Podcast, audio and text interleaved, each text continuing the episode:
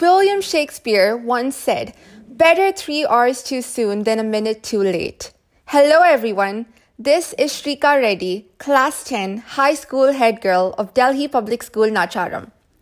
Punctuality, a powerful virtue. Let's look into the origin of this word. The word punctual originates from the Latin word punctualis, which means a point. To be punctual, you have to arrive at the right point in time. We all get annoyed when our friends arrive late.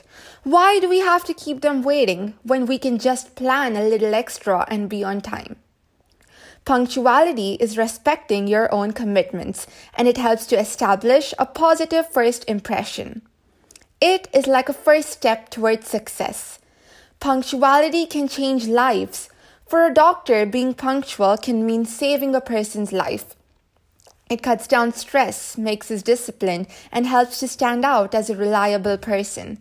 In addition, people who are not punctual project incompetence. We all have made excuses for being late, but it's high time. Just take a look at how life can change from being good to better just by being punctual. Time to start planning and not making excuses. Thank you.